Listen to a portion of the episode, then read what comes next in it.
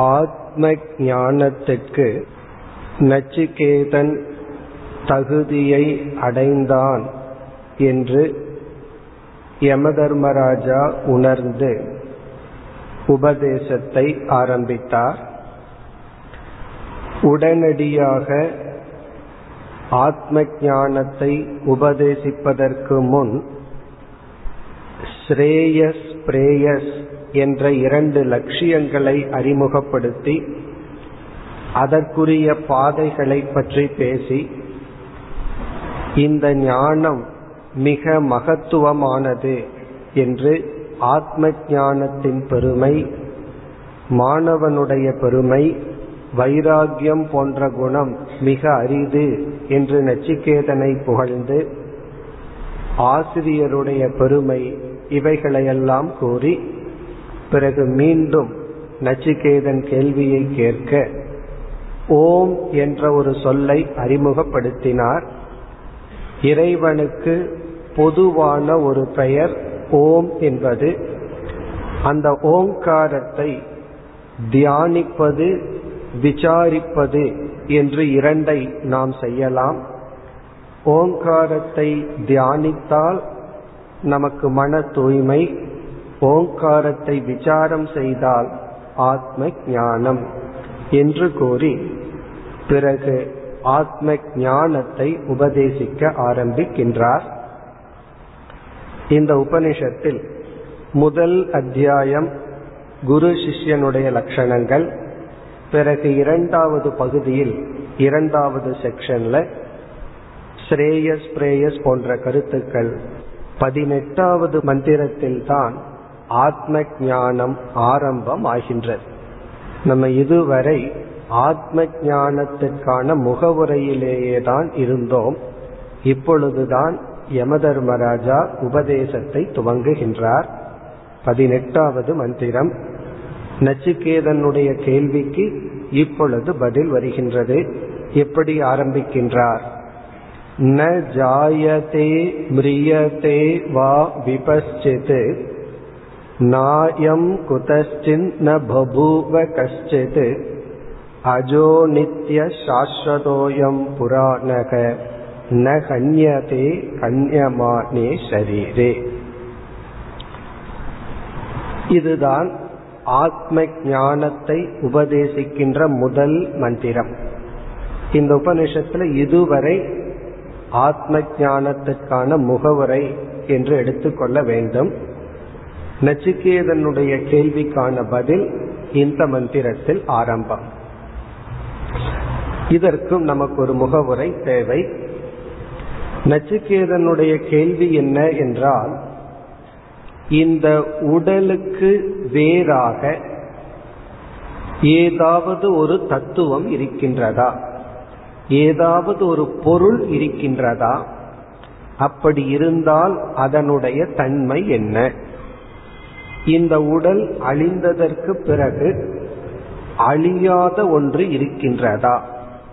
அப்படி இருந்தால் அதனுடைய நிலை என்ன? சொரூபம் என்ன? தன்மை என்ன? அதையே வேறு விதத்திலும் கேட்டான் இருமைகளை கடந்து ஏதாவது ஒரு பொருளை நீங்கள் உணர்ந்தால் அதை உபதேசம் செய்யுங்கள். அதைத்தான் யமதர்மராஜா ஆரம்பிக்கின்றார். இங்கு என்ன நமக்கு உபதேசம் செய்கின்றார் என்று இப்பொழுது நாம் பார்ப்போம். ஆத்ம ஞானம் என்ற சொல் அல்லது பிரம்ம ஞானம் அல்லது உண்மையை பற்றிய அறிவு என்றெல்லாம் நாம் பயன்படுத்துகின்றோம். இங்கு ஆத்மா பிரம்மன் இறைவன் இந்த சொற்களுக்கெல்லாம் சரியான பொருள் அல்லது விசாரம் செய்யும் பொழுது நாம் புரிந்து கொள்ள வேண்டிய சொல் நான் அல்லது அகம். ஆத்ம ஞானம் என்பது நான் என்ற சொல்லினுடைய ஞானம் அல்லது அறிவு. நம்ம எப்பொழுதுமே மற்ற பொருள்களை பற்றிய அறிவையே அடைந்துள்ளோம். அதனால ஆத்ம ஞானம்னா ஏதோ ஒன்று அந்த பொருளை பற்றிய அறிவு. அது நிலையானது அழிவதில்லை. அந்த எண்ணத்திலேயே நமக்கு அப்ரோச் பண்ணி பழக்கம். ஆனா இந்த இடத்துல தான் நம்முடைய கவனத்தை முற்றிலும் மாற்ற வேண்டும். ஆத்ம ஞான உபதேசம் என்றால் நான் என்ற சொல்லை பற்றிய விளக்கம். பிரம்ம ஞானம் ஆத்ம ஞானம் சீக்வல் டு நான் என்ற சொல்லினுடைய சரியான ஞானம். நம்ம வந்து வாழ்க்கையில எல்லோரிடமும் இது என்ன அது என்ன இதை பற்றிய ஞானம் அதை பற்றிய ஞானம் என்னன்னு கேட்டிருப்போம். என்றுமே என்னை பற்றிய ஞானம் என்ன அப்படின்னு நம்ம யாரிடமும் கேட்டிருக்க மாட்டோம் அல்லது சிந்தித்திருக்க மாட்டோம். நாம வாழ்க்கையில அதிகமா பயன்படுத்துகின்ற சொல் ஒரு நாளில் நான்கிற சொல்லுதான். நான்கிற சொல்லத்தான் நம்ம வந்து அதிகமா பயன்படுத்துறோம். ஆனால் விபரீதமாக தவறாக புரிந்து கொண்ட சொல்லினுடைய பொருளும் நான் தான் நான்கிற சொல் நாம் பயன்படுத்துகின்ற சொல் அதை நாம் சரியாக புரிந்து கொள்ளவில்லை. ஆகவே சாஸ்திரம் வந்து நான்கிற சொல்லுக்கான அர்த்தத்தை நமக்கு கொடுக்கின்றது. இதுல ஒரு சந்தேகம் நமக்கு வரலாம். என்ன பத்தி எனக்கு தெரியாதா? எனக்கு மற்றதை பற்றி தான் தெரியாது. நான் யாருங்கிறது எனக்கு தெரியும். அதை யார் வந்து எனக்கு சொல்லிக் கொடுக்க வேண்டிய அவசியம் இல்லைன்னு நினைப்போம். ஆனால் இங்கு உபதேசம் என்னவென்றால் நான்கிற சொல்லுக்கு நமக்கு ஒரு அர்த்தம் தெரியும். நம்ம மனசுல ஒரு அர்த்தத்தை வச்சிருக்கிறோம். அந்த அர்த்தம் முழுமையாகவே தவறானதா என்று கேட்டால் சாஸ்திரம் நமக்கு சொல்கின்றது நீ வந்து நான்கிற சொல்லுக்கு என்ன அர்த்தத்தை புரிந்துள்ளாயோ அது முற்றிலும் தவறு அல்ல முற்றிலும் சரியும் அல்ல. இதுதான் சாஸ்திரம் நமக்கு சொல்ற விதம். எப்பொழுதெல்லாம் நீ நான் நான்கிற சொல்ல பயன்படுத்தி அதற்கு உண்மை அறியாமல் ஒரு அர்த்தத்தை புரிஞ்சு வச்சிருக்கிறையோ அந்த அர்த்தம் முற்றிலும் தப்பான அர்த்தமும் அல்ல முற்றிலும் சரியான அர்த்தமும் அல்ல. இதனுடைய பொருள் சரியான ஒரு அர்த்தத்திற்குள்ள தவறான ஒரு அர்த்தத்தையும் நாம் கலந்து விட்டோம். இந்த கலப்படம்னு சொல்றமே அது நான்ல தான் ஆரம்பித்துள்ளது. பிறகு சாஸ்திரம் என்ன பண்ணதுன்னா உண்மையிலேயே நம்மை யார் நான் யார்னு நமக்கு புதிதாக புகட்டவில்லை. ஏன்னா ஏற்கனவே ஒரு சரியான அறிவு உள்ள இருக்கு. பிறகு தவறான அம்சமும் தவறான பகுதியும் நான்கிற சொல்லுக்குள்ள இருக்கிறதுனால சாஸ்திரம் நமக்கு அந்த தவறான பகுதியை மட்டும் நீக்கி கொடுக்கின்றது. அதைத்தான் இங்கு யம தர்மராஜா அல்லது உபனிஷத் நமக்கு போதிக்கின்றது. இனி நம்ம விசாரிக்க வேண்டியது நான் நான்கிற வார்த்தையை நம்ம பயன்படுத்துறோம். அதுல நம்ம புரிந்து கொண்ட சரியான அம்சம் என்ன? அதை இந்த மந்திரத்தில் விபஸ்சித் என்ற சொல்லில் குறிப்பிடுகின்றார். ந ஜாயதே மிரியதே வா விபஸ்சித் விபஸ்சித் என்றால் அறிவு சொரூபமானது। கான்சியஸ் என்டிட்டி உணர்வு சொரூபமானது। இப்ப வந்து நான் நான் நம்ம வந்து சொல்லி விவகாரம் செய்யும் பொழுது நமக்கு வந்து தெளிவாக தெரிகின்ற ஒரு அறிவு நம்மைய பற்றி நாம புரிஞ்சிட்ட ஒரு அறிவு வந்து நான் ஜடமானவன் அல்ல. நான் ஜட பொருள் அல்ல. ஒரு உணர்வு மயமானவன் என்ற அறிவு நமக்கு இருக்கின்றது. இதை யாரும் நமக்கு புகட்டவில்லை. இயற்கையாகவே இந்த உணர்வு இருக்கிறது. நம்ம இந்த உலகத்துல ஜடமான பொருள்களை எல்லாம் பார்க்கிறோம். நம்மை நம்ம பார்க்கிறோம்.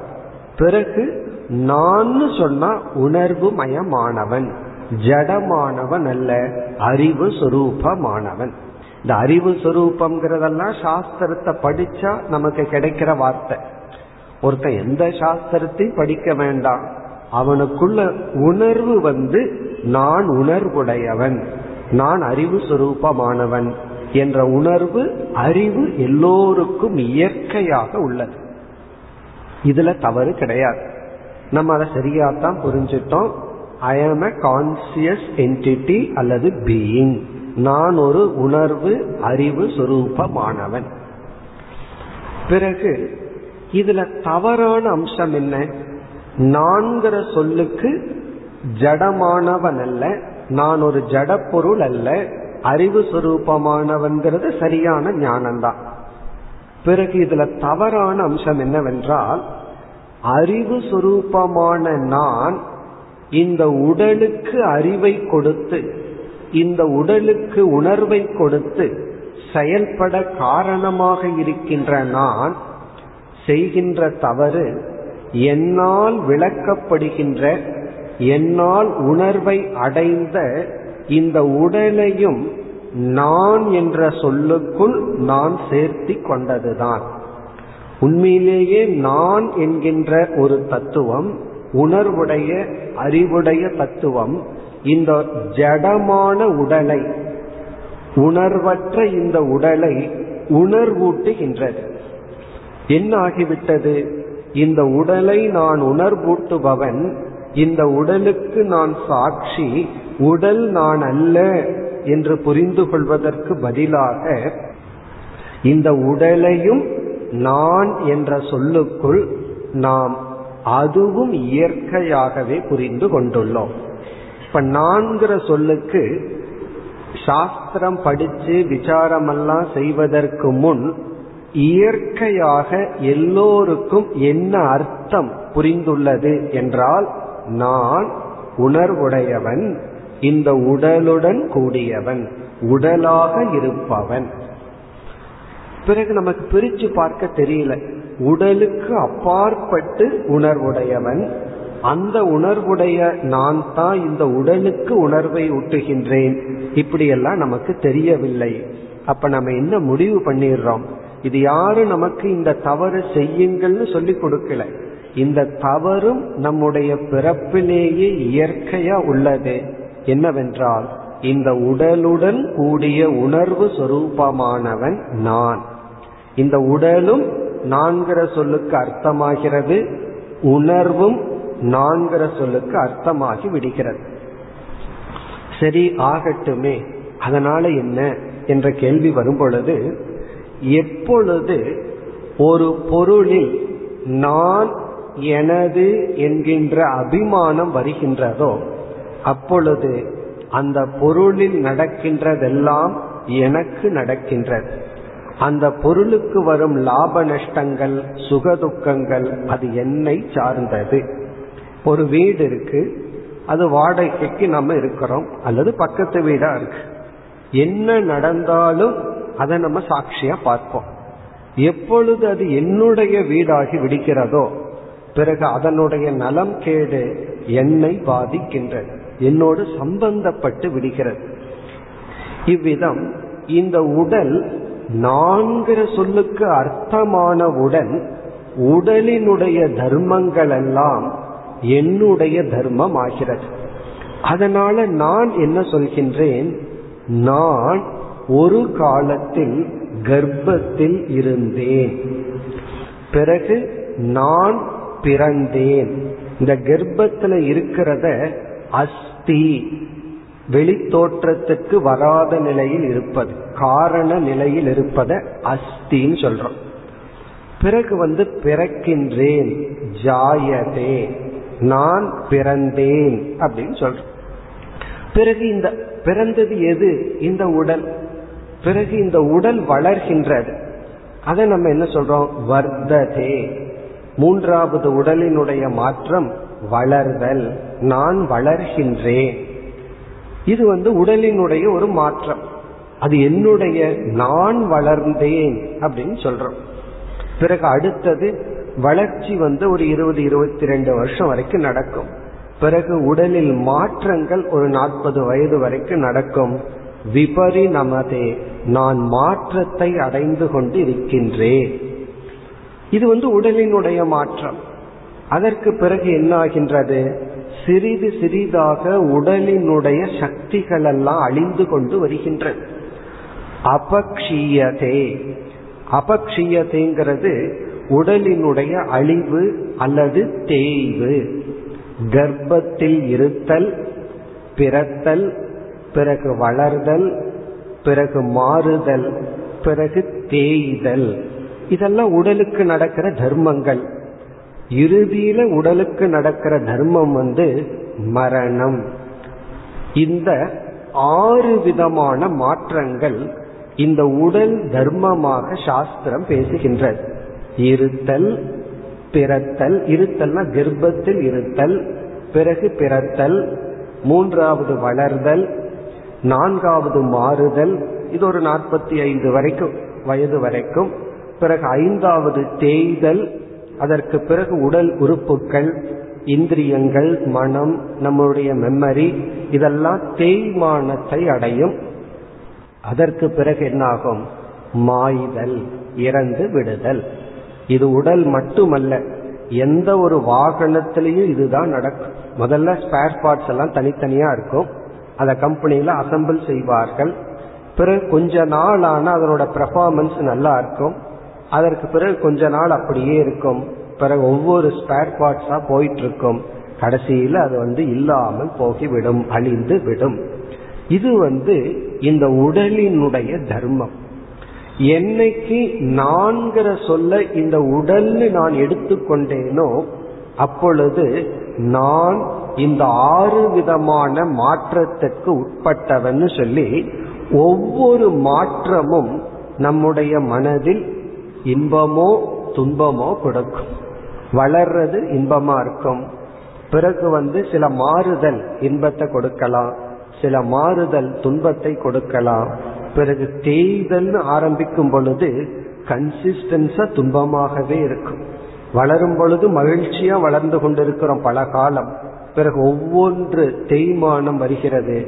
பிறகு இறுதியில மரணம் என்ற ஒன்றை நினைக்கும் பொழுதே நமக்கு பயம் வருகின்றது எல்லா பயத்திலையும் முதன்மையா நிற்கிற பயம் வந்து மரண பயம். ஏன்னா அந்த மரணத்துல என் மனசுல என்ன தோன்றுகின்றது? நானே இல்லாமல் போவேன். ஏன்னா இந்த உடல் தான் நான் என்றால் பிறகு என்னுடைய இல்லாமை என்ற ஒரு பயம் நமக்கு வருகின்றது. அதாவது பியர் ஆஃப் நான் எக்ஸிஸ்டன்ஸ் சொல்வார்கள். இல்லாமையே ஒரு பயம். நம்ம நினைக்கிறோம் சூன்யம் அப்படிங்கிறது பூரணம் அப்படின்னு. அப்படி அல்ல சூன்யம் அப்படிங்கிறது பயம். அந்த சூன்யத்தை நம்ம விரும்புவதில்லை. இந்த மரண பயம் நமக்கு வருகிறது. பிறகு வந்து இந்த உடல் வந்து மாற்றம் அடையும் பொழுது தேயும் பொழுது நோய்வாய்ப்படும் பொழுது நமக்கு ஒரு பயம் துயரம் இதெல்லாம் நம்ம அனுபவிக்கிறோம். இது ஒரு பக்கம். இதெல்லாம் நம்ம ஏன் துயரப்படுறோம் அப்படின்னா நமக்குள்ள இனி ஒரு உணர்வு இருக்கிறது. என்ன உணர்வு என்றால் நான் என்றும் இருக்க வேண்டும் அப்படிங்கிற ஒரு உணர்வு நமக்கு இருக்கு. அதுவும் இன்ஸ்டிங் யாரும் சொல்லி கொடுக்காம நான் நித்தியமா இருக்கணுங்கிற எண்ணம் இருக்கு.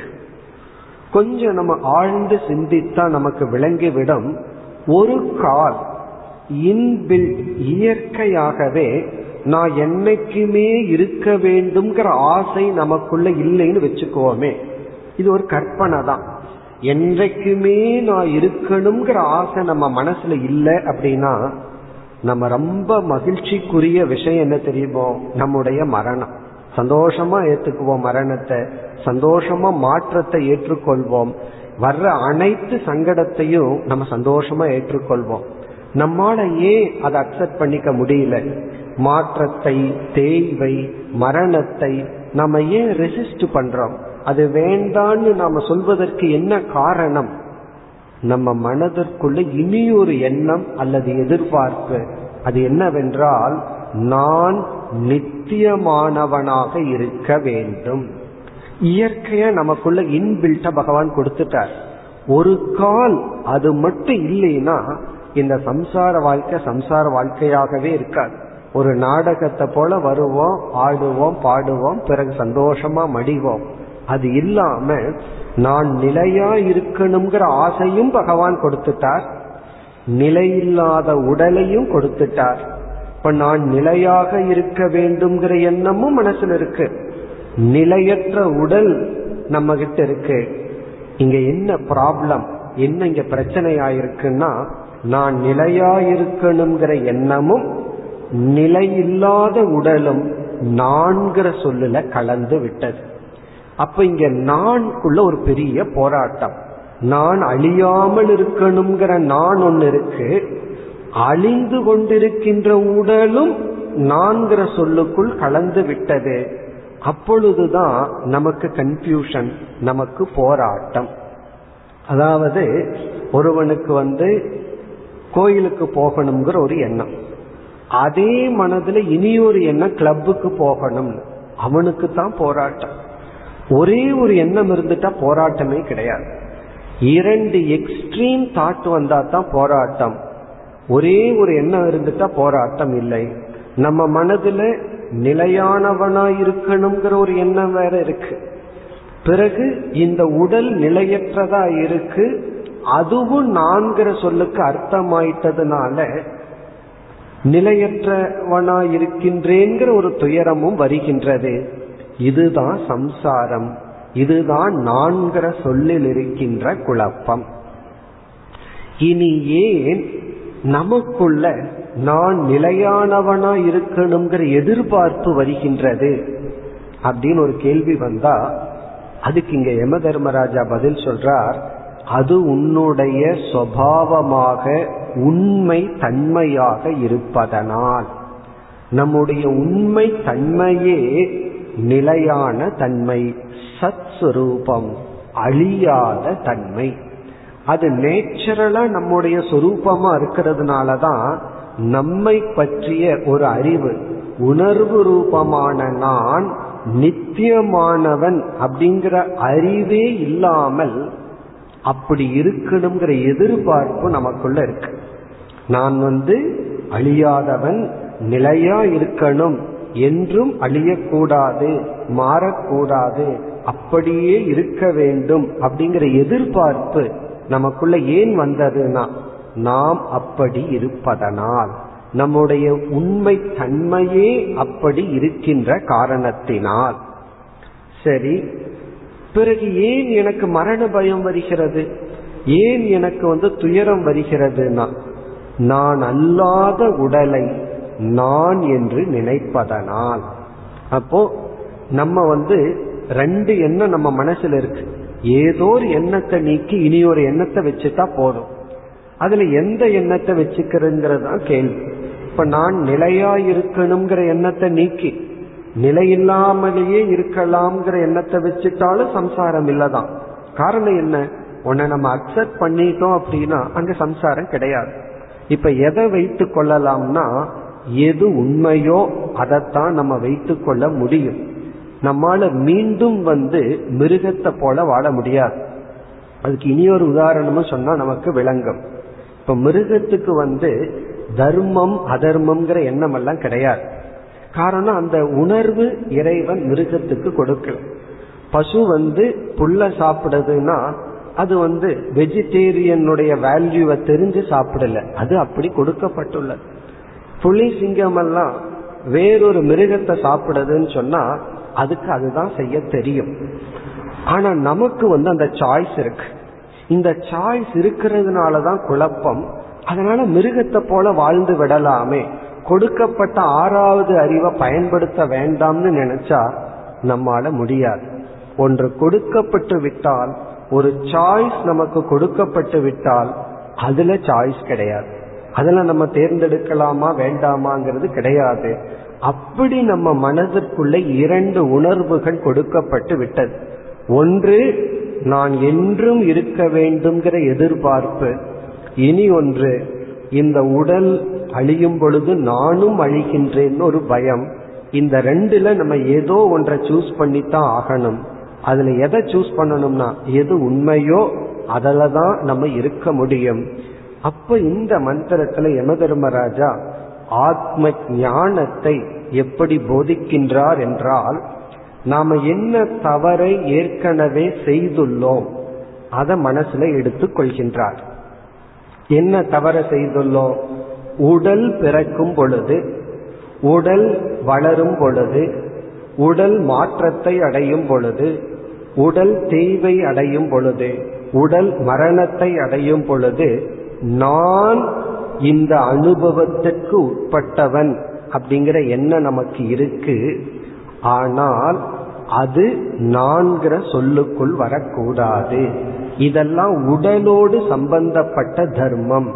நான் பிறப்பதில்லை நான் வளர்வதில்லை நான் தேய்வதில்லை நான் மடிவதில்லை. இதைத்தான் உபதேசிக்கின்றார். ந ஜாயதே மிரியதே வா விபச்சித் விபச்சித்னா அறிவு சுரூபமான நான். இப்ப இந்த இடத்துல எல்லாம் எப்பொழுதெல்லாம் ஆத்ம விசாரம் பண்றோமோ அப்பொழுதெல்லாம் ஆத்மாங்கிற சொல்லுக்கு நான்கிற சொல்ல ரீப்ளேஸ் பண்ணிடணும். அப்படி இல்லாம படிச்சோம் அப்படின்னா மீண்டும் ஆத்மாவை எங்கேயோ இருக்கிற பொருளாகத்தான் நினைப்போம். இப்ப நான் அறிவு சொரூபமான நான் ந ஜாயதே நான் பிறப்பதில்லை. ந மிரியதே நான் மரணத்தையும் அடைவதில்லை. மீதி விகாரம் எல்லாம் இதுல சொல்லியிருக்கார். அஜக நான் பிறக்காதவன் நித்தியக நான் என்றும் மாறாதவன் சாஸ்வதக சாஸ்வதம்னு சொன்னா தேய்வு அடையாதவன் அல்லது வளர்ச்சி அடையாதவன். இந்த உடலுக்கு என்னென்ன தர்மம் இருக்கோ அதெல்லாம் ஏற்கனவே நானாகிய ஆத்மாவினுடைய தர்மம்னு நினைச்சிருக்கிறோம். அதை முதல்ல நெகேட் பண்றார். அதை முதலில் நீக்குகின்றார். இப்படி அவர் நீக்குவதிலிருந்து நம்ம என்ன புரிஞ்சுக்கணும் என்றால் இந்த உடலுக்குத்தான் இந்த தர்மம் உள்ளதே தவிர ஆத்மாவாகிய எனக்கு இல்லை. இதிலிருந்து இவர் உபதேசிப்பது நீ ஆத்மஸ்வரூபமான நீ இந்த உடலிலிருந்து வேறுபட்டவன். நான்கிற சொல்லுக்கு நீ இந்த உடலை எடுத்து கொள்ளக்கூடாது நான்கிற சொல்லில் உடல் பொருளாக கூடாது. பிறகு உடல் எப்படி பொருளாக வேண்டும்?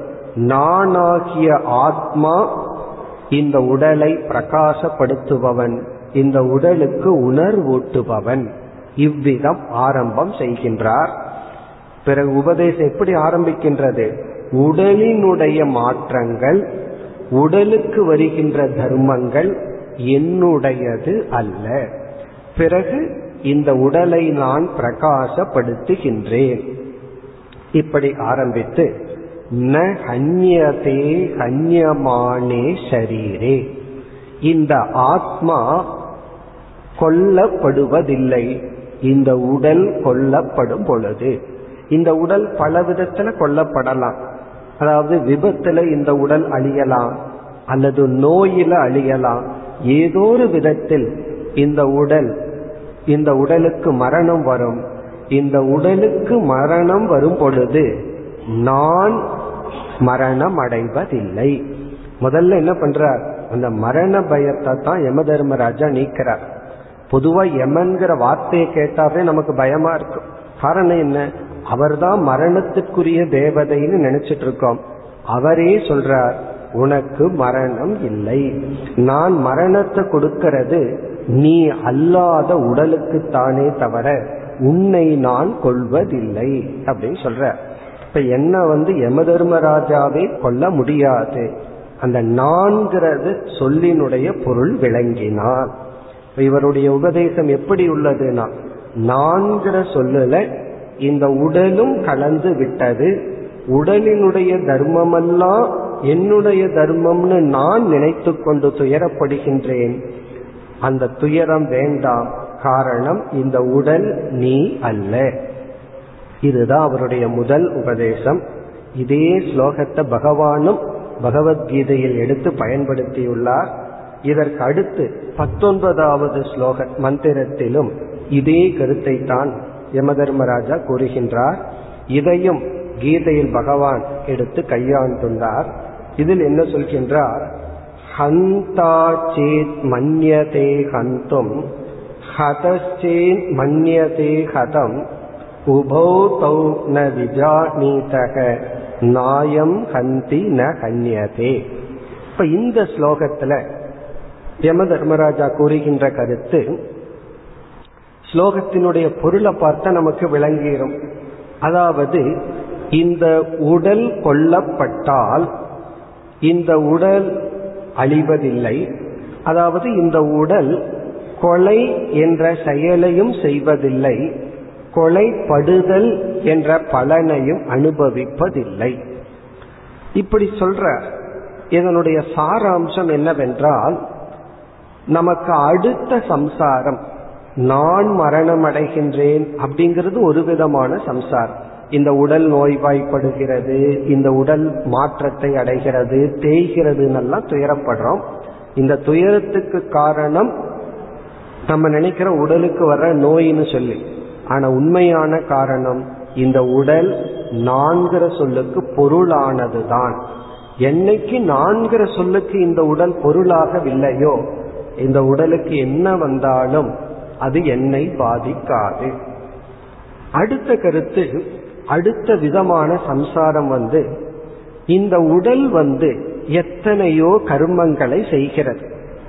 எத்தனையோ செயல் காலையில எழுந்ததிலிருந்து மாலை வரை எவ்வளவோ செயல் இந்த உடல் செய்கிறது. பிறகு எவ்வளவோ பலனையும் அனுபவிக்கின்றது. இந்த உடல் ரெண்டு வேலைய பண்ணுது. கர்மத்தையும் செய்யுது கர்ம பலனையும் அனுபவிக்கின்றது. ரெண்டுக்கும் காமனா பகவான் ஒரே உடலை தான் வச்சிருக்கார். கர்மத்தை செய்யறது ஒரு பாடி கர்ம பலனை அனுபவிக்கிறது ஒரு பாடின்னு வச்சுக்கல. ரெண்டு ஒன்று தான் பேசுவது என்பது கர்மம் கேட்டல் அப்படிங்கிறது கர்ம பலன். இப்ப வந்து ஒருவரை நம்ம திட்டுறோம் அது கர்மம். அவர் திருப்பி நம்ம திட்டுறத நம்ம கேட்கிறோம் அது கர்ம பலன். நம்ம வந்து உணவை உற்பத்தி செய்கின்றோம் சமைக்கின்றோம் அது செயல். சமைச்சதை நம்ம உட்கொள்கின்றோம். அப்ப நம்ம வந்து கர்ம பலனை அனுபவிக்கின்றோம். இந்த கர்மத்தை செய்யும் பொழுது செய்பவனுக்கு கர்த்தா என்று பெயர். செயலினுடைய விளைவை அனுபவிக்கும் பொழுது அவனுக்கு போக்தா என்று பெயர். இப்ப நம்ம வந்து காலையிலிருந்து உறங்கும் வரை கர்த்தா போக்தாவாக இருந்து கொண்டே இருக்கிறோம் கர்த்தாவா இருக்கும் பொழுதே போக்தாவா இருக்கும். ஒரு ஆஸ்பெக்ட்ல கர்த்தாவா இருந்துட்டு இருப்போம் இனி ஒரு ஆஸ்பெக்ட்ல போக்தாவா இருந்துட்டு இருப்போம் அதாவது இரண்டுமே நம்ம செய்து கொண்டு இருக்கின்றோம். இதுல பார்த்தோம் அப்படின்னா கர்த்தாவுக்கு இயற்கையா இருக்கிற துயரம் வந்து எதையாவது ஒன்றை நம்ம செஞ்சிட்டோம்னா செஞ்சதற்கு பிறகு நான் இப்படி செஞ்சிருக்க கூடாது அப்படி செஞ்சிருக்க கூடாதுங்கிற துயரம். அப்ப கர்த்தாவுக்கு வந்து கில்ட் அப்படிங்கிற ஒரு துயரம் குற்ற உணர்வு. போக்தாவுக்கு வந்து என்ன துயரம்னா ஹர்ட் போக்தா என்னைக்குமே ஹர்ட் ஆயிடுவான். கர்த்தாவுக்கு என்னைக்குமே கில்ட் அப்ப நம்ம லைஃபே பார்த்தோம்னா ஹர்ட் அண்ட் கில்டா கில்ட்னா குற்ற உணர்வு. ஹர்ட் அப்படிங்கிறது வேதனை அல்லது சோதனை. நம்மளுடைய வாழ்க்கையே இப்படி போயிட்டு இருக்கு இதெல்லாம் யார் செய்வது? இந்த உடல் தான் கர்த்தா இந்த உடல் தான் போக்தா. நம்ம உடலும் மனசும் செயல் செய்கிறது. உடலும் மனதும் செயலினுடைய விளைவை அனுபவிக்கின்றன. இங்கு ஆத்ம தத்துவத்தின் மிக முக்கியமான ஒரு உபதேசம் நான் ஆகிய ஆத்மா எந்த செயலும் செய்பவன் அல்ல எந்த செயலினுடைய பலனை அனுபவிப்பவனும் அல்ல இப்ப நான் யார்னா? நான் செய்பவனும் அல்ல செயலினுடைய விளைவை அனுபவிப்பவனும் அல்ல இதெல்லாம் யார் செய்கிறார்கள்? இந்த உடல் செய்கின்றது. இந்த உடலின் உடல் அதற்குரிய பலனை அனுபவிக்கின்றது. இப்படி நமக்கு ஒரு ஞானம் வந்தால் நம்ம ஒரு சீரியல் பார்க்கிற மாதிரி இந்த உடலையே வேடிக்கை பார்க்க ஆரம்பிச்சிடும் இந்த உடல் ஏதோ செய்யுது அது ஏதோ பலனை அனுபவிக்கின்றது என்று நம்ம மனதுல ஞானத்தை கொடுக்க யம தர்மராஜா ஆத்மஸ்வரூபத்தை இவ்விதம் விளக்குகின்றார். இந்த விளக்கம் எல்லாமே ஏன் இப்படி விளக்குகின்றார்னா நாம செய்த தவறை அவர் எடுத்துக்கொண்டு அதை வந்து கரெக்ட் பண்றார். அதை வந்து சரிப்படுத்துகின்றார். இவ்விதம் முதல் இரண்டு மந்திரங்களில் பதினெட்டு பத்தொன்பது இந்த இரண்டு மந்திரத்துல நான்கிற சொல்லுக்கு அர்த்தம் இந்த உடல் அல்ல உடலினுடைய தர்மங்கள் அல்ல. இதத்தான் உபதேசிக்கின்றார். நச்சிகேதனுடைய கேள்வியும் உடலுக்கு வேறாக உடல் மடிந்த பின்னும் ஒரு பொருள் இருக்கின்றதா என்றால் இருக்கின்றது. அது விபஸ்டித் அது அறிவு சுரூபமானது உடல் ஜடமானது உடலினுடைய தன்மைகளெல்லாம் அந்த ஆத்மாவுக்கு இல்லை அல்லது நான்கிற சொல்லுக்கு இல்லை என்று உபதேசித்து. பிறகு அடுத்து இருபதாவது மந்திரத்தில் இனி என்னென்னலாம் அவர் உபதேசிக்க விரும்புகின்றாரோ அனைத்தினுடைய சாராம்சத்தை கூறுகின்றார் உபனிஷத்திற்குள் சில மந்திரங்கள் அப்படி அமையும். என்னென்ன கருத்தெல்லாம் விளக்கப்பட இருக்கின்றதோ அனைத்து கருத்தினுடைய சாராம்சத்தை ஒரே மந்திரத்துல பார்க்கலாம். எல்லா கருத்தும் ஒரு மந்திரத்துல அடங்கும். பிறகு மற்ற மந்திரங்கள் எல்லாம் அதை விளக்குவது போல் அமையும். அவ்விதம் முதலில் ஆத்மா அழிவதில்லை ஆத்மா செயல் செய்வதில்லை ஆத்மா செயலினுடைய பலனை அனுபவிப்பதில்லை ஆத்மா பிறப்பதில்லை ஆத்மா மடிவதில்லை ஆத்மா மாறுவதில்லை என்று நேரடியாக ஆத்ம ஞானத்தை உபதேசித்தார். இதுல நம்ம என்ன புரிஞ்சுக்கணும் இறுதியில? நான் பிறக்காதவன் இறக்காதவன் செயல் செய்யாதவன் செயலினுடைய விளைவை அனுபவிக்காதவன். பிறகு இந்த உடல் தான் இதெல்லாம் செஞ்சிட்டு இருந்தது தெரியாம இந்த உடலோடு நான்கிற சொல்லுக்கு அர்த்தத்தை கொடுத்து நானும் இதெல்லாம் செய்வது போல் நினைத்து கொண்டு துயரப்பட்டு கொண்டிருந்தேன். ஆனால் நான் இந்த உடல் அல்ல இதுதான் சாராம்சம். இதை நம்ம சுலபமா கேட்டுடலாம். ஆனா இந்த அறிவு வந்து உடலிலிருந்து இந்த அபிமானத்தை எடுக்கிறது தான் நம்முடைய ஆன்மீக பயணம். அத வந்து யமதர்மராஜா விளக்க போறார். ஒரு கற்பனை கதையின் மூலமாக நமக்கு நட்பண்புகளை எல்லாம் சொல்ல போறார். அதை நம்ம இம்முறையே பார்க்க போகின்றோம்.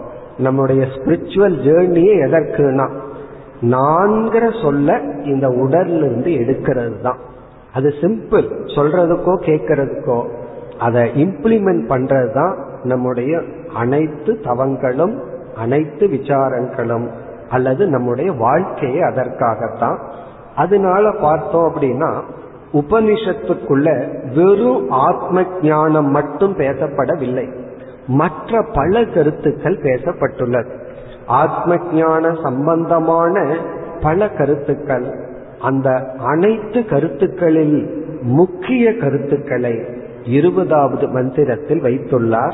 இப்ப நம்ம இருபதாவது மந்திரத்தை எடுத்துட்டோம்னா வேதாந்தத்துல என்னென்ன கருத்தெல்லாம் இருக்கோ அனைத்து முக்கிய கருத்து இந்த மந்திரத்தில் அமைந்துள்ளது. இது வந்து ஒரு பாம் மாதிரி.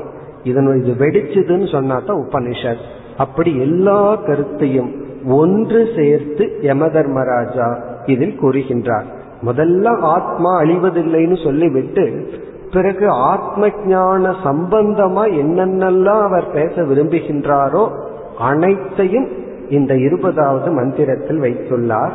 அந்த மந்திரமானது அனோரணீயான் மகதோ மகியான் ஆத்மாசிய ஜென்தோர் நிகிதோ குகாயாம் தம் அக்ரது பஷ்யதி வீதசோக தாது பிரசாதாத் மகிமானமாத்மனக. இந்த மந்திரம் தான் அதாவது முதல் அத்தியாயத்தில் இரண்டாவது செக்ஷன்ல இருக்கிற இருபதாவது மந்திரம். இது ஒரு முக்கியமான மந்திரம் காரணம் அனைத்து வேதாந்த கருத்துக்களும் இதில் புதைந்துள்ளது. இப்ப இதுல வந்து என்னென்ன கருத்தை எல்லாம் சொல்றாருன்னு பார்ப்போம். இதில் இவர் ஐந்து முக்கிய கருத்துக்களை கூறியுள்ளார். இதுதான் உபனிஷத்தினுடைய சப்ஜெக்ட் மேட்டர் நம்ம உபனிஷத்தினுடைய ஒரே ஒரு கருத்து ஆத்ம ஞானம் தான் ஆனா அது நமக்கு விளங்க வேண்டும் என்றால் அது சம்பந்தமான மற்ற கருத்துக்களையும் பேசியாக வேண்டும். அதெல்லாம் அதுல ஐந்து முக்கிய கருத்துக்கள் இந்த ஒரே மந்திரத்துல வச்சுள்ளார். அதனால இந்த ஒரு மந்திரத்தை எடுத்துட்டாவே நம்ம ஒரு வருஷம் வேதாந்த கிளாஸ் எடுக்கலாம். அல்லது இந்த ஒரு மந்திரத்தினுடைய விளக்கம் தான் இனி வருகின்ற முழு கட்டோபனிஷத். இதுல என்னென்ன கருத்துக்கள் இருக்குன்னு பார்ப்போம். முதல் கருத்து ஆத்மஸ்வரூபம் அல்லது ஆத்ம ஞானம் இதற்கு முன்னாடி இரண்டு மந்திரத்துல ஆத்ம உபதேசம் என்ன செய்தாரோ அதையத்தான் முதல்ல செய்கின்றார். மீண்டும் ஆத்ம ஞானம் அதாவது நான்கிற சொல்லுக்கான சரியான அறிவை இதில் கொடுக்கின்றார். இரண்டாவது கருத்து இந்த ஆத்மாவை எங்கு காண்பது? இந்த ஆத்மாவை எந்த இடத்துல காண்பது? இத சான்ஸ்கிரிட்ல சொல்லணும்னா உபலப்தி ஸ்தானம் முதல் கருத்து ஆத்மஸ்வரூபம். இரண்டாவது உபலப்தி ஸ்தானம் உபலப்தி என்றால் எந்த இடத்துல இந்த ஆத்மாவை அல்லது நான்கிற அறிவை கண்டுபிடித்தல். நம்ம சொல்ற பிரம்மத்தை பார்க்கணும் ஆத்மாவை உணரணும் எந்த இடம்? அது ஒரு இடம் சொல்லணும். அந்த இடம் என்ன? மூன்றாவது கருத்து யாரால் ஆத்ம ஞானத்தை அடைய முடியும்? இந்த ஆத்ம ஞானத்தை அடைவதற்கான தகுதி என்ன? யாரால தான் இதை புரிந்து கொள்ள முடியும்? நான்கிற சொல்லுக்கான சரியான அர்த்தத்தை எப்படிப்பட்ட மனம் புரிந்து கொள்ளும்? நான்காவது கருத்து யாருடைய துணை கொண்டு இந்த ஞானத்தை அடைய முடியும்? யாரால் புரிந்து கொள்ள முடியும்? யாருடைய துணை இருந்தால் இந்த ஞானத்தை நாம் அடைவோம். ஐந்தாவது கருத்து இந்த ஞானத்தின் பலன் என்ன? நான்கிற சொல்லுக்கு சரியான அறிவு அடைஞ்சிட்டா நமக்கு என்ன பெனிஃபிட் என்ன பிரயோஜனம் நமக்கு கிடைக்கும்? இந்த ஐந்து கருத்தும் இந்த ஒரே மந்திரத்துல அடங்கி உள்ளது. எல்லாம் ஒவ்வொரு வார்த்தைகள்ல ஒவ்வொரு கருத்து. இந்த ஐந்து கருத்தினுடைய விளக்கம் தான் கடோபனிஷத் அல்லது அனைத்து உபனிஷத் அல்லது அனைத்து வேதாந்தமும். என்னென்ன கருத்து? ஆத்ம ஞானம் ஆத்மஸ்வரூபம் முதல் கருத்து. இரண்டாவது ஆத்மாவை எங்கே நாம் காண வேண்டும்? ஆத்மாவை எந்த இடத்துல நம்ம உணர வேண்டும்? மூன்றாவது யாரால் ஆத்மாவை உணர முடியும்? நான்காவது யாருடைய துணை கொண்டு ஆத்மாவை உணர முடியும்? ஐந்து ஆத்மாவை உணர்ந்தால் நமக்கு என்ன பலன் கிடைக்கும்? என்ன பலன் கிடைக்குங்கிறதுக்கு உங்களுக்கே பதில் தெரியும். நாம் அடையிற பலன் மோக்ஷம். மோக்ஷங்கிற பலன் அடையிறோம். அத ஒரு வார்த்தையில இங்கு யம தர்மராஜா கூறுகின்றார். ஆத்ம ஞான பலன். இப்ப இதுல வந்து நம்ம சுருக்கமா ஒவ்வொரு கருத்தையும் இப்பொழுது பார்ப்போம். முதல் கருத்து அனோரணியான் மகதோ மகியான். இந்த பகுதியில ஆத்ம ஞானத்தை உபதேசம் செய்கின்றார். ஆத்ம ஞானம்னு சொன்னாவே நான்கிற சொல்லுக்கான அறிவு. அதை எப்பொழுதும் நான் மறந்து விடக்கூடாது. எப்பொழுதெல்லாம் ஆத்ம விசாரம் நான் ஆத்ம விசாரம் பண்றேன் அப்படின்னா நான்கிற சொல்ல விசாரம் பண்றேன். நான்கிற சொல்ல நான் பயன்படுத்துறேன். ஆனால் புரிந்து கொள்ளாமல். அடுத்த சந்தேகம் வரலாம். அது எப்படி புரிஞ்சுக்காம ஒரு வார்த்தையை பயன்படுத்த முடியும்னா நம்ம வாழ்க்கையில பல வார்த்தைகள் அதான் பண்ணிட்டு இருக்கோம் புரிஞ்சுக்காமையே அந்த வார்த்தையை பயன்படுத்துறோம். கடவுளுங்கிற வார்த்தைய எத்தனையோ பேர் பயன்படுத்துகிறார்கள். புரிந்து கொண்டா பயன்படுத்துகிறார்கள். கடவுளை கும்பிடுறேன் கோயிலுக்கு போறேன் இறைவனை வழிபடுகின்றேன் எல்லாம் சொல்றோம். இப்ப இறைவன் மீது பக்தி வேற செலுத்துறோம். நார்மலா ஒருத்தர் மீது அன்பு செலுத்தணும்னா அவரை புரிஞ்சுட்டா தான் அவர் மீது அன்பு செலுத்த முடியும். ஆனா இதுல ஒரு பெரிய அதிசயம் இறைவனை புரிஞ்சுக்காமையே நம்மால பக்தி செலுத்த முடிகிறது. சில பேர் வந்து கோயில்ல அழுவார்கள் பக்தியை வெளிப்படுத்துவார்கள் இறைவனுக்காக தியாகம் செய்வார்கள் இதெல்லாம் நடக்கும். ஆனா அவர்களுக்கே அந்த வார்த்தைக்கு அர்த்தம் தெரிய அல்லது ஏதோ ஒரு கற்பனை செய்து கொண்டு இருப்பார்கள். இதெல்லாம் முடிகிறது என்றால் நான்கிற சொல்லுக்கு அர்த்தம் தெரியாம பயன்படுத்த முடியும். அதுதான் கருத்து. நான் தெரிஞ்சுக்காமலேயே நான்கிற சொல்ல நம்ம பயன்படுத்தி கொண்டு இருக்கின்றோம் அந்த நான்கிற சொல்லுக்கான அர்த்தத்தை மீண்டும் இங்கு யம தர்மராஜா கூறுகின்றார். இங்கு அனோகோ அணியான் மகதோ மகியான்கிறது ஒரு விதமான உபதேச முறை. அதாவது ஒருவன் ஒரு தப்பே பண்ணல ஒரு விஷயத்த தப்பாவே புரிஞ்சுக்கல அப்படின்னா அவனுக்கு உபதேசம் பண்றது மிக மிக எளிது. ஏன்னா அவனுக்குள்ள ராங் கான்செப்டே இல்லை. ஒருத்த ஒரு விஷயத்த தலைகீழா புரிஞ்சிருக்கான்னு சொன்னா உபதேசம் பண்றதே கொஞ்சம் தலைகீழா தான் இருக்கணும்.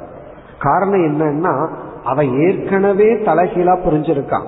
அவனை நிமிர்த்தி பிறகு நேரடியா உபதேசம் பண்ணணும். அதனால அந்த உபதேச முறையிலேயே ஒரு விதமான முறை இருக்கு. அந்த முறையை பயன்படுத்தி தான் உபனிஷத் நமக்கு உபதேசம் செய்கிறது. அதனாலதான் உபனிஷத்தை படிச்சோம் அப்படின்னா நமக்கு ஒன்றுமே விளங்காது. தப்பா கூட புரிஞ்சுக்கிறதுக்கு வாய்ப்பு இல்லை வேற எதையாவது படிச்சாவது தப்பா புரிஞ்சுக்கிற அளவுக்கு நமக்கு அறிவு இருக்கும். தப்பா புரிஞ்சுக்கிறதுக்கும் கூட ஒரு அறிவு வேணும். ஆனா உபனிஷத்து மட்டும் அவ்வளவு மகத்துவமானது. அதை தவறாங்க கூட புரிந்து கொள்ள முடியாது. புரிஞ்சுட்டா தானே தப்பா புரிஞ்சுக்கிறது. இப்ப இத பார்த்தோம் அப்படின்னா என்ன உபதேசம் ஆத்மாவை பத்தி சொல்ற? அணுகோ அணியான். இந்த ஆத்மா அணுவை காட்டிலும் அணுவாக உள்ளது. அப்படின்னா ரொம்ப சின்னதா இருக்கான். உடனே இந்த ஆத்மா ரொம்ப சின்னதுன்னா எப்படி பார்க்கிறதுன்னு தோன்றும்? மகதோ மகியான். பெரியதை காட்டிலும் பெரியது. இந்த ஆத்மா சிறியதை காட்டிலும் சிறியது பெரியதை காட்டிலும் பெரியது. இப்படி அவர் உபதேசம் பண்றார். இதனுடைய சாராம்சம் அது சிறியதும் அல்ல பெரியதும் அல்ல. அதான் டீச்சிங் இது சிறியதும் அல்ல பெரியதும் அல்லங்கிறத சொல்றதுக்கு அது சிறியதை காட்டிலும் சிறியது பெரியதை காட்டிலும் பெரியது. இப்ப இதனுடைய பொருள் நம்ம வாழ்க்கையில எல்லா ஞானத்தையும் எப்படி நம்ம அடையிறோம் அனுபவிக்கிறோம்னா நமக்கு ஒரு பொருளாகத்தான் அனுபவிக்கின்றோம். நம்ம வாழ்க்கையில் அடைகின்ற அனைத்து ஞானமுமே ஆஸ் அன் ஆப்ஜெக்ட் அந்த ஞானம் நமக்கு ஒரு ஆப்ஜெக்ட் நமக்கு ஒரு பொருள். ஆத்ம ஞானம் ஒன்று தான் அதை நம்ம புரிஞ்சுக்கிறது ஒரு பொருளாக. எனக்கு புரிந்து கொள்பவனுக்கு ஒரு விஷயமாக இல்லாமல் புரிந்து கொள்பவனாகவே இருக்கு அப்படின்னு புரிந்து கொள்ள வேண்டும். அதாவது கண்ணை பயன்படுத்தி எல்லா பொருளையும் பார்க்கிறோம். கண்ணை பயன்படுத்தி கண்ணையே நம்ம வந்து ஒரே ஒரு சூழ்நிலையில தான் பார்ப்போம். ஒரு கண்ணாடி நம் முன்னாடி இருந்தா. அல்லது கண்ணு வந்து மற்றதைத்தான் பார்க்கும். கண்ணு கண்ணையே பார்க்கணும் அப்படின்னா அந்த கண்ணுக்கு ஒரு கண்ணாடி தேவைப்படுது ஒரு மிரர் தேவைப்படுது. அப்படி இந்த ஞானமே அனைத்து அறிவும் நமக்கு ஒரு ஆப்ஜெக்டா தான் இருந்திருக்கு. இந்த ஆத்மாவை நம்ம எப்படி புரிஞ்சுக்கணும்னா அது அறியக்கூடிய பொருள் அல்ல அனைத்து அறிவுக்கும் காரணமாக இருக்கின்ற ஒரு தத்துவம். எல்லா அறிவுக்கும் அறிவாக இருப்பதுன்னு புரிந்து கொள்ள வேண்டும். ஆகவே இந்த பகுதியில யம தர்மராஜா என்ன குறிப்பிடுகின்றார்? இந்த ஆத்மா ஞான விஷயம் அல்ல எந்த அறிவுக்கும் பொருள் அல்ல. அனைத்து அறிவுக்கும் காரணமாக இருக்கின்ற ஒரு தத்துவம். இது விஷயம் அல்ல விஷயி. இது ஆப்ஜெக்ட் அல்ல இது சப்ஜெக்ட் அதத்தான் இப்படி சொல்ற இது ஒரு பொருள் அல்ல. அனுபவிக்கக்கூடிய பொருள் சிறியதாகவோ பெரியதாகவோ இருக்கும். ஆனா இந்த ஆத்மா அனுபவிக்கத்தக்க பொருள் அல்ல. அனுபவிப்பவனுடைய சொரூபமாக உள்ளது. அதுதான் இதனுடைய சாராம்சம். மேலும் பிறகு நம்ம பார்ப்போம். இனி அடுத்த கருத்து. இப்படிப்பட்ட ஆத்மாவை நாம வந்து எங்கு காண்பது? எந்த இடத்துல இந்த ஆத்மாவை நாம் கண்டுகொள்ள வேண்டும்? ஆத்மாவை புரிஞ்சுக்கிற இடம் எது? அது வந்து இந்த மந்திரத்தில் ஆத்மாசிய ஜந்தோகோ நிகிதோ குகாயாம் அந்த பகுதியில் கூறியுள்ளார். அஸ்ய இந்த சாதகனுடைய ஆத்மா நிகிதம் குகாயாம் குகை அப்படிங்கிறது மனம். நிகிதம்னா வெளிப்படுகின்றது. இந்த ஆத்மாவை பற்றி நம்ம படிக்கும் பொழுதெல்லாம் முதல்ல என்ன படிப்போம்? எல்லா இடத்திலும் உள்ளது. அப்படின்னு நம்ம படிப்போம். சர்வ கதம் எல்லா இடத்திலும் வியாபித்துள்ளது. இதெல்லாம் ஃபர்ஸ்ட் ஸ்டேஜில் தான். இதுவே நமக்கு பெருசா தெரியும். ஆத்மா எல்லா இடத்திலும் இருக்கான். பிறகு உபதேசத்துல ஒரு பெரிய மாற்றம் வரும். இடமே ஆத்மாவுக்குள் இருக்கிறதுன்னு புரிந்து கொள்ள வேண்டியது வரும். அது ஒரு எக்ஸாம்பிள் பார்த்தா புரிஞ்சிடும் என்ன சொல்லுவோம்? இந்த ஆகாசம் ஸ்பேஸ் அப்படின்னா என்னன்னு புரிஞ்சு கொள்வதற்கு என்ன சொல்லுவோம்? இந்த அறைக்குள் வெற்றிடம் இருப்பதை தான் ஆகாசம் ஸ்பேஸ் அப்படின்னு சொல்லுவோம். ஆகாசம்னா என்ன? இந்த அறைக்குள்ள இருக்கிற வெற்றிடம். இப்ப ஆகாசம் எங்க இருக்கு ஸ்பேஸ் எங்க இருக்குன்னு கேட்டா என்ன சொல்லுவோம்? இந்த அறைக்குள் இருக்கிறதுன்னு சொல்லுவோம். பிறகு என்ன சொல்லுவோம்? இந்த அறையே ஆகாசத்திற்குள் இருக்கின்றது இந்த இந்த ரூமே ஆகாசத்திற்குள்ளதான் இருக்கு. முதல்ல என்ன சொல்லுவோம்? இந்த ரூம்குள்ள ஆகாசம் இருக்குன்னு சொல்லுவோம். அதே போல ஆரம்பத்துல என்ன சொல்லுவோம்னா ஆத்மா எல்லா இடத்திலும் இருக்கிறது. அது வந்து கம்ப்ளீட் டீச்சிங் அல்ல. முதல்ல வந்து இந்த இடத்துல இருக்குமா அந்த இடத்துல இருக்குமான்னு சந்தேகம் இருக்கும்போது எல்லா இடம்னு சொல்லுவோம். அப்படி சொல்லும் பொழுது நாம் என்ன முடிவு பண்ணிடுறோம்? ஏற்கனவே இடம் ஒன்று இருக்கு அதுக்குள்ள எல்லா இடத்துலயும் ஆத்மா போய் வியாபிச்சிருக்கு. பிறகு அடுத்த டீச்சிங் வந்து இடமே ஆத்மாவுக்குள்ளதான் இருக்கு. அதை புரிஞ்சுக்கிறதுக்கு ஆரம்பத்துல கடினமா இருக்கும். இப்ப அப்படியெல்லாம் ஆத்மாவை சொல்லும் போது சரி நான் எங்க போய் ஆத்மாவை கண்டு கொள்ளுதல் எல்லா இடத்திலும் இருந்தாலும் நம்ம ஆத்மாவை உணரக்கூடிய இடம் நம்முடைய மனம். நம்ம மனசுல தான் இந்த ஆத்மாவை புரிந்து கொள்ள முடியும். அதனாலதான் நம்ம வந்து மனதை நாசப்படுத்துவது நம்முடைய லட்சியம் அல்ல. மனதுனாலதான் நம்ம துயரப்படுகின்றோம் அப்படின்னா அதே மனதுனாலதான் நம்ம மோட்சத்தையும் அடைய முடியும். சில யோகிகள் என்ன முடிவு செய்துள்ளார்கள்? மனம் விழிச்சிட்டு இருக்கிற வரைக்கும் துயரம். ஆழ்ந்த உறக்கத்துல மனமும் இல்லை துயரமும் இல்லை. அதனால இந்த லாஜிக்கலை என்ன படுதுன்னா இந்த மனம் விழிச்சிட்டு இருந்தா தானே நமக்கு துயரம். மனசை அழிச்சிட்டோம் அப்படின்னா மனதை ஜடமாக்கி விட்டால் நமக்கு துயரமே இல்லையே. ஆகவே மனதை அழித்து விடுவோம் அப்படின்னு நினைக்கின்றார்கள். ஆனால் இந்த மனதுனாலையும் கூட நமக்கு துயரம் அல்ல. மனதுனால துயரம்னா விழிச்சிட்டு இருக்கிற எல்லா நேரத்திலையும் துயரப்படணும்.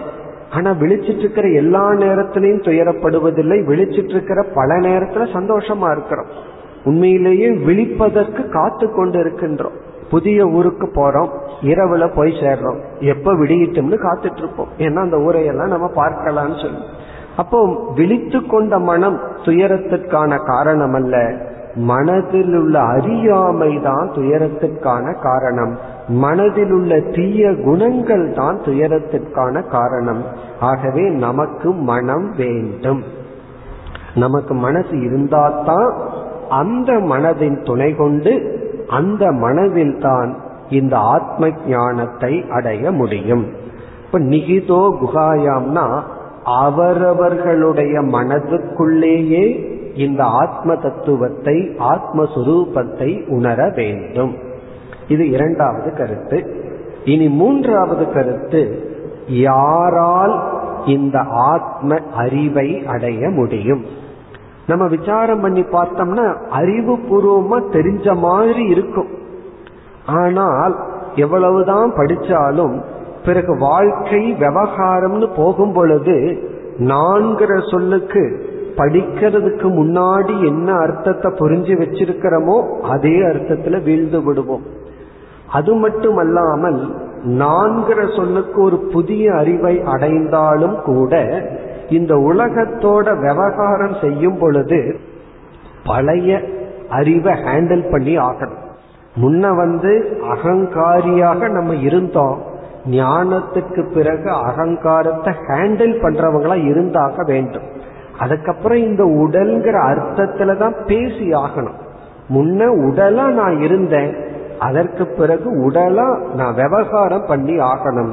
இந்த வித்தியாசம் நமக்கு தெரியாமல் என்னதான் படிச்சாலும் மீண்டும் மீண்டும் நான்கிற சொல் உடலுக்குள்ளே வீழ்ந்து விடுகிறது.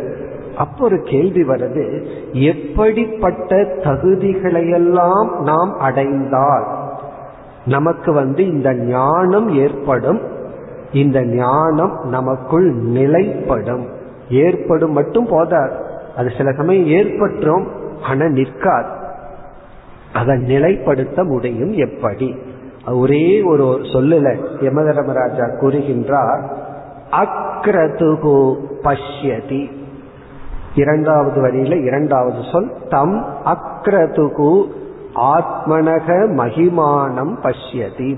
ஆத்மாவினுடைய இந்த மேலான மகத்துவமான சுரூபத்தை ஆத்மாவினுடைய மகிமையை நான்கிற சொல்லினுடைய மகிமையை அக்ரதுகு அக்ரதுகுன தகுதியை உடையவன். இங்கு அக்ரதுகுங்கிற சொல்லுக்கு பொருள் ஆசையற்றவன். ஆசையற்றவன் அல்லது தகுதியை உடையவன் பார்க்கின்றான்.